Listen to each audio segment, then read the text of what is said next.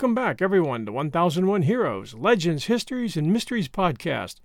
This is your host, John Hagedorn, and it's great to have you with us today. A few months ago, one of our listeners referred me to the story of a Norwegian expat named Jan Baalsrud, who volunteered, along with nine others, for a very dangerous mission in German-occupied Norway in World War Two, and suggested that I take a look at it and possibly do an episode on it. And it's a genuine tale of human endurance and courage during wartime. There are thousands of stories of men and women, all heroes, some few whose names became famous, even legendary, but most names remaining unknown to the general public, and this story is no exception. There have been a few good books on his incredible mission, and we'll credit them in our show notes. There is very little killing in this story. There are no daring raids which succeeded, yet this story is extremely powerful in its simple honesty. A Norwegian expat becomes the lone survivor of a high-risk mission to organize a resistance effort in Nazi-occupied Norway in order to free his fellow countrymen from the yoke of German occupation. How many men and women, unsung heroes all, risked their lives for their country in similar ways, or met their fates alone in the loneliest corners of the world, we may never know. But this story should stand as a reminder and an example of their courage. This man made it back, and by doing so, gave us this story and a name. His name was Jan Baalsrud. Unlike many of the unsung heroes of World War Two, his story survives and hopefully will serve as a powerful reminder that freedom does not come cheaply, and that when freedom is won, it is due to the courage and fortitude and efforts and risks of people whose names we've never heard of. This is a story that involves four British-trained Norwegian commandos, a Norwegian fishing boat crew, who risked their lives to help them with their mission, a group of villagers in Norway's far northern climes, and some brave Laps, without whose courage this story, like so many others from World War Two, would never have seen the light of day. And now part one of our story. It was March of nineteen forty-three on the Arctic coast of northern Norway. As far as the eye can see, the land is covered over with ice and snow. The land is swept by icy winds, and it's brutal cold. It is March twenty-ninth, and there on the coast a small fishing boat is making landfall. It is daytime. The spot had been picked out as a safe one by the crew of the boat, eight of which were coming ashore with four soldiers who had been trained in guerrilla warfare. They were all Norwegians who had been able to escape Norway when the Germans invaded in nineteen forty. They'd made it to Scotland, and there, in Shetland, trained in special warfare, learning tactics they could bring back to their people to help them with their resistance effort. There were two main objectives to this mission. One, to establish a rapport with local villagers who wanted to become saboteurs, and two, in the coming autumn, to destroy a German military airfield called Borgiafos. In the hold of their fishing boat, they brought with them eight tons of explosives, weapons, food and equipment, and three radio transmitters. It was an extremely risky venture. They were strangers in a very cold land. The Germans were well entrenched among these shores, and they knew that one traitor among these villagers whom they were to be working with could blow the entire mission sky-high at any time. The Allies, in this case the English, had planned for and had high hopes for this mission, but knew that the odds were stacked against it. And so it was eight of the crew of the fishing boat Brattholm and four of the passengers who went ashore. The leader of the four passengers was a forty-something man who had spent most of his adult years away from his home country of Norway, running a fur farm in a remote area of Argentina. Not so remote that he didn't have a radio, and when the announcer delivered the news that Norway had been attacked and occupied by Germany, he found his way to England and joined the military, becoming a commando, then getting transferred to the Linge Company, which was the name of the military unit which was training agents and saboteurs for an eventual landing in Norway. The other three passengers were younger. The radio operator's name was Salverson, who had volunteered to become an agent. The remaining two were named Per Blindheim and Jan Baalsrud. Per Blindheim had fought the Germans as they invaded Norway, he had escaped to England, and he had volunteered for this mission. Where Per had blond hair and blue eyes and was tall, Jan had dark hair and gray-blue eyes, and was of a smaller build. Salverson had joined the merchant marine at a young age and saw this mission as a way to help his country and escape the boredom of serving in the merchant marine. Not that World War Two was boring for mariners, thanks to German U-boats. Maybe he just wanted to see his enemy face to face. Jan Baalsrud had been apprenticed to his father, who was an instrument maker in Oslo, and had just started his career when the invasion came. Jan had fought, and had escaped to Sweden when there was no more opportunity to fight. Jan and Per had known each other, were friends, and were both recruited by an English officer for this mission, which they accepted with hopes that they could help their country. These four men had been put through some extremely tough training in the Highlands of Scotland, training which involved thirty to forty miles forced marches across mountains wearing full packs, learning parachute jumping, becoming experts with automatic pistols and rifles, and learning how to attack and disable airfields. None of them ever showed fear of worry regarding the mission they were chosen for. They were confident, tough, and in peak physical condition. Their leader, Eskeland, had been given very little information regarding what he could find in this part of northern Norway.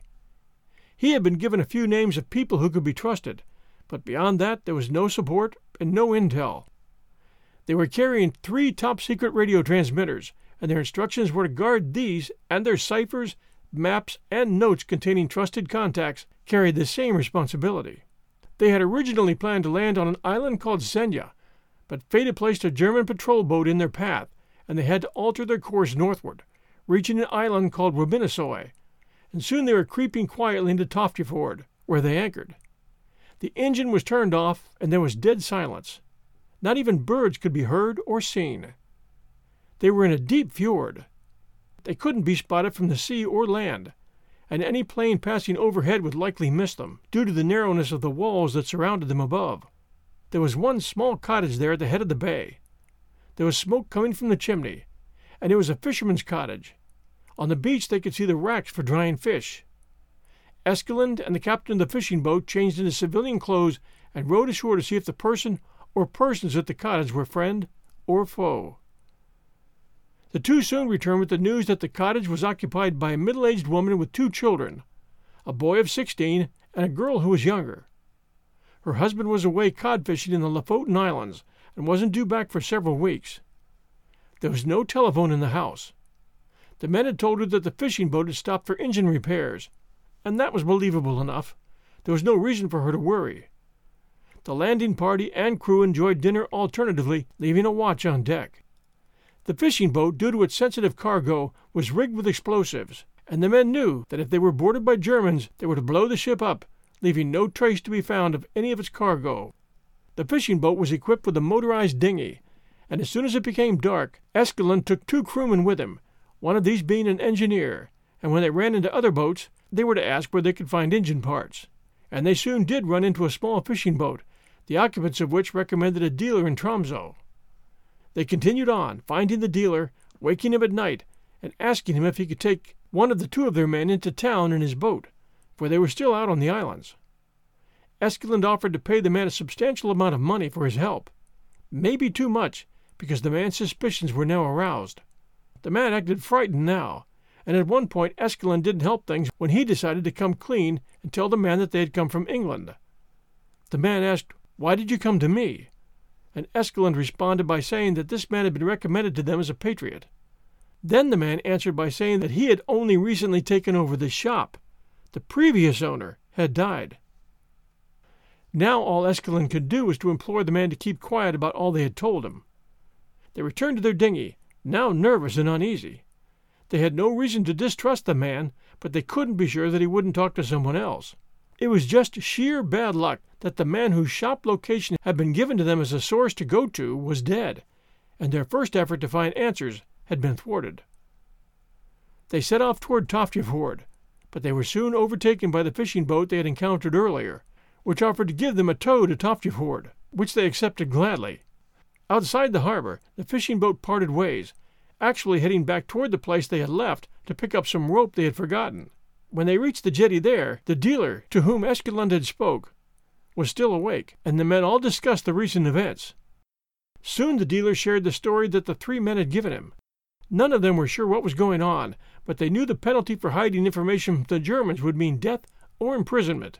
The shopkeeper couldn't sleep that night. His head was filled with fear and confusion, and in the morning he went to his phone and called a man he knew who worked in the Department of Justice. This Department of Justice had been co-opted by the Germans, and operated now out of the mindset that what was good for the Germans was good for Norway. If you didn't agree, you were shot or put in prison. We'll return to our story right after these sponsor messages. And now back to Jan Baalsrud's Mission Impossible, Part one. The next morning found all the men on the fishing boat nervously waiting for the arrival of the fishermen they had met the night before. The two fishermen had agreed to help them get their cargo ashore unnoticed and help them find a secret place to store it. The two locals did not know what kind of cargo the fishing boat was carrying, only that it contained food and equipment for the home forces to use when the advantage seemed to be going their way.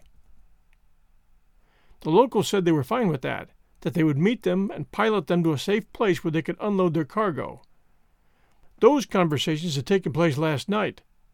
The Norwegians on the fishing boat expected that if the locals had contacted the German authorities, they would have been raided at dawn, or at least by noon. All that morning they did hear airplanes in the distance, as well as the sound of machine-gun fire. When noon came, they felt confident that their new friends had not turned on them. Then someone yelled, "The Germans! The Germans are coming!" and the men on the deck watched in horror as a German warship appeared about two hundred yards away and was quickly boring down on them. Now the Norwegians knew what the planes had been doing. They were stopping up any possible exits from the sounds. The Brattholm was trapped. Eskeland shouted, "Abandon ship!" once, then twice. The men had been trained and knew what to do. One man ran up the flag to the mizzen head. The crew leaped down into one of the boats and rowed for shore. The German ship stopped and lowered two boats, into which German troopers poured, and those boats made for the shore a little north of the spot toward which the fishing boat crew was rowing. As per their instructions, Jan Baalsrud and Salverson poured gasoline onto the cipher books and set them on fire, and then readied the second dinghy, holding it ready in the lee of the fishing boat, out of the sight of the Germans. Eskeland and Per Blindheim tore up the hatch covers and climbed down into the hold, where they lit the five-minute fuse for the dynamite. The German warship was firing her machine gun and three-pound cannon at the fishing boat, and the shots were going overhead. The Germans obviously meant to capture them alive. They weren't expecting much resistance. The warship was closing the distance now to the fishing boat. Jan heard Eskeland calling to him to hold them off. They needed a little more time. Jan grabbed a Sten gun and fired it at the bridge of the German warship. The ship stopped briefly, and then moved forward again. Eskeland climbed up and headed for the dinghy, and Jan and the others followed. The Germans could not see the dinghy from where they were. Eskeland stared at his watch, counting down the last minutes before those explosives detonated. Each minute was like an hour. The men in the dinghy could hear the warship approaching the Brattholm. Per Blindheim looked at Jan and said, "Well, we've had a good time for twenty-six years, Jan." Eskeland's voice cut in. "Two minutes." Jan could see the crew reaching the shore in the other dinghy. They had just reached the shore. Two had their hands up. Three were on the beach. The Germans were firing at them. One of them was lying still in the water now. One was trying to climb the rocks while machine gun slugs were chipping away at all the stone around him. Eskeland said, "Three minutes." Did that mean three minutes to go? Jan thought. No, because he had said two minutes just before. It meant two minutes to go. one hundred twenty seconds before this fishing boat and their dinghy were blown to smithereens. And they still waited. Had Eskeland lost his mind? No. He knew they were dead ducks if they tried to row out in front of those German machine guns. Their only chance was to be on the water when the boat blew, and hope the warship was caught in the blast as well. Jan saw the German landing party on the far shore running south on the beach below the cliffs toward the crew of the fishing boat which had made it to the beach. Eskeland finally shouted, "Cast off," and they began to row with all their might. It was two hundred yards to shore. In seconds they would be in sight of the German ship. The blast had not yet come. They were easy targets for the German machine guns now. The Germans opened up on them, and the dinghy was rendered full of holes within seconds. But the men on the dinghy somehow were not hit by the first volley of fire. They all stared at the fishing boat in curious awe, wondering when it would explode. Fifteen seconds remained on the fuse. The warship and the Brattholm touched, and at the moment they did, the explosion came, but it was minor. Only the primer had exploded. The hatch covers were blown off and the front of the wheelhouse caved in, but the German ship was undamaged. For a few seconds, the machine guns stopped, and the warship backed away from the fishing boat, which was now aflame. The men in the dinghy took advantage of the confusion and rowed like madmen, but the Germans weren't going to let them escape. The warship swung around and brought its cannon to bear. The cannon fired at the dinghy, and the steel from the cannon sailed just over their heads. Almost simultaneously, the Brattholm exploded. The fire had now reached the explosives. The Brattholm was literally vaporized in a huge explosion that followed. Eskeland was blown overboard by the shockwave, and Jan reached out and pulled him up onto the gunwale. Then the three-pounder scored a direct hit on the dinghy, and the men were all knocked into the water, which was choked with ice, swimming with about seventy yards to go. Then all the German guns began firing at their heads in the water. Miraculously, they all reached the shore. Jan stumbled through the shallows with Per beside him. The pair fell forward, killed instantly by a German bullet to the head. From where he stood, Jan could see Eskeland had fallen on the beach. Salverson had, Salverson had sunk down, or at the least too exhausted to go on. Behind him, Jan could see four Germans on the hillside above him, trying to cut off any chance of his escape. Now they began to take potshots at him. At the same time, he was also drawing fire from the German ship. Jan's only option was to approach the four Germans who were cutting him off. He drew his sidearm as the Germans came within range. A German officer in a Gestapo uniform was the closest. Jan squeezed the trigger, and nothing happened. The action had frozen. He tried two more times with no result. He ejected two cartridges, and finally it fired. The German officer fell dead in the snow. Jan fired at a second German, and he went down badly wounded. The remaining two had turned and were running away, and Jan headed for the gully that would lead him to freedom. The snow was soft and deep and very hard to move in, but he moved on, exiting the gully to where the ground became a smooth, wide slope of snow. But now he was within range of the ship's guns again, and his dark clothing made an easy target against the white snow. The German three-pounder was hitting all around him. He was struggling mightily against the ice, trying to move upward to the top of the slope, and it was two steps forward, one, sometimes two steps backwards, while shells and bullets pounded all around him. Finally, he made it to the top. There were rocks there and shelter. He looked down into the harbor. Smoke hung in clouds above the harbor, and the Brattholm was gone. He felt a pain in his right foot and saw that his boot was gone.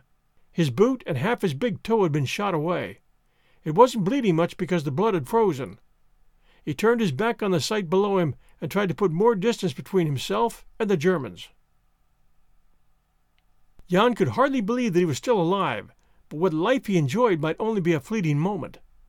He was stranded on a small island with at least fifty Germans looking for him. The snow was his worst enemy. It made him easy to track. He was soaked to the skin from his swim, and his extremities were freezing. All his money and papers had blown up on the boat, and he had one barefoot missing part of a toe, which presented a huge threat of gangrene. He took stock of where he was. He was on the southern slope of this island, and there were patches with no snow, as well as stones over which he could hop, albeit painfully, until he started to bleed again anyway. Then he would be leaving a blood trail. He had no food or water. He needed to find shelter, but on this tiny island, every home would be searched by Germans.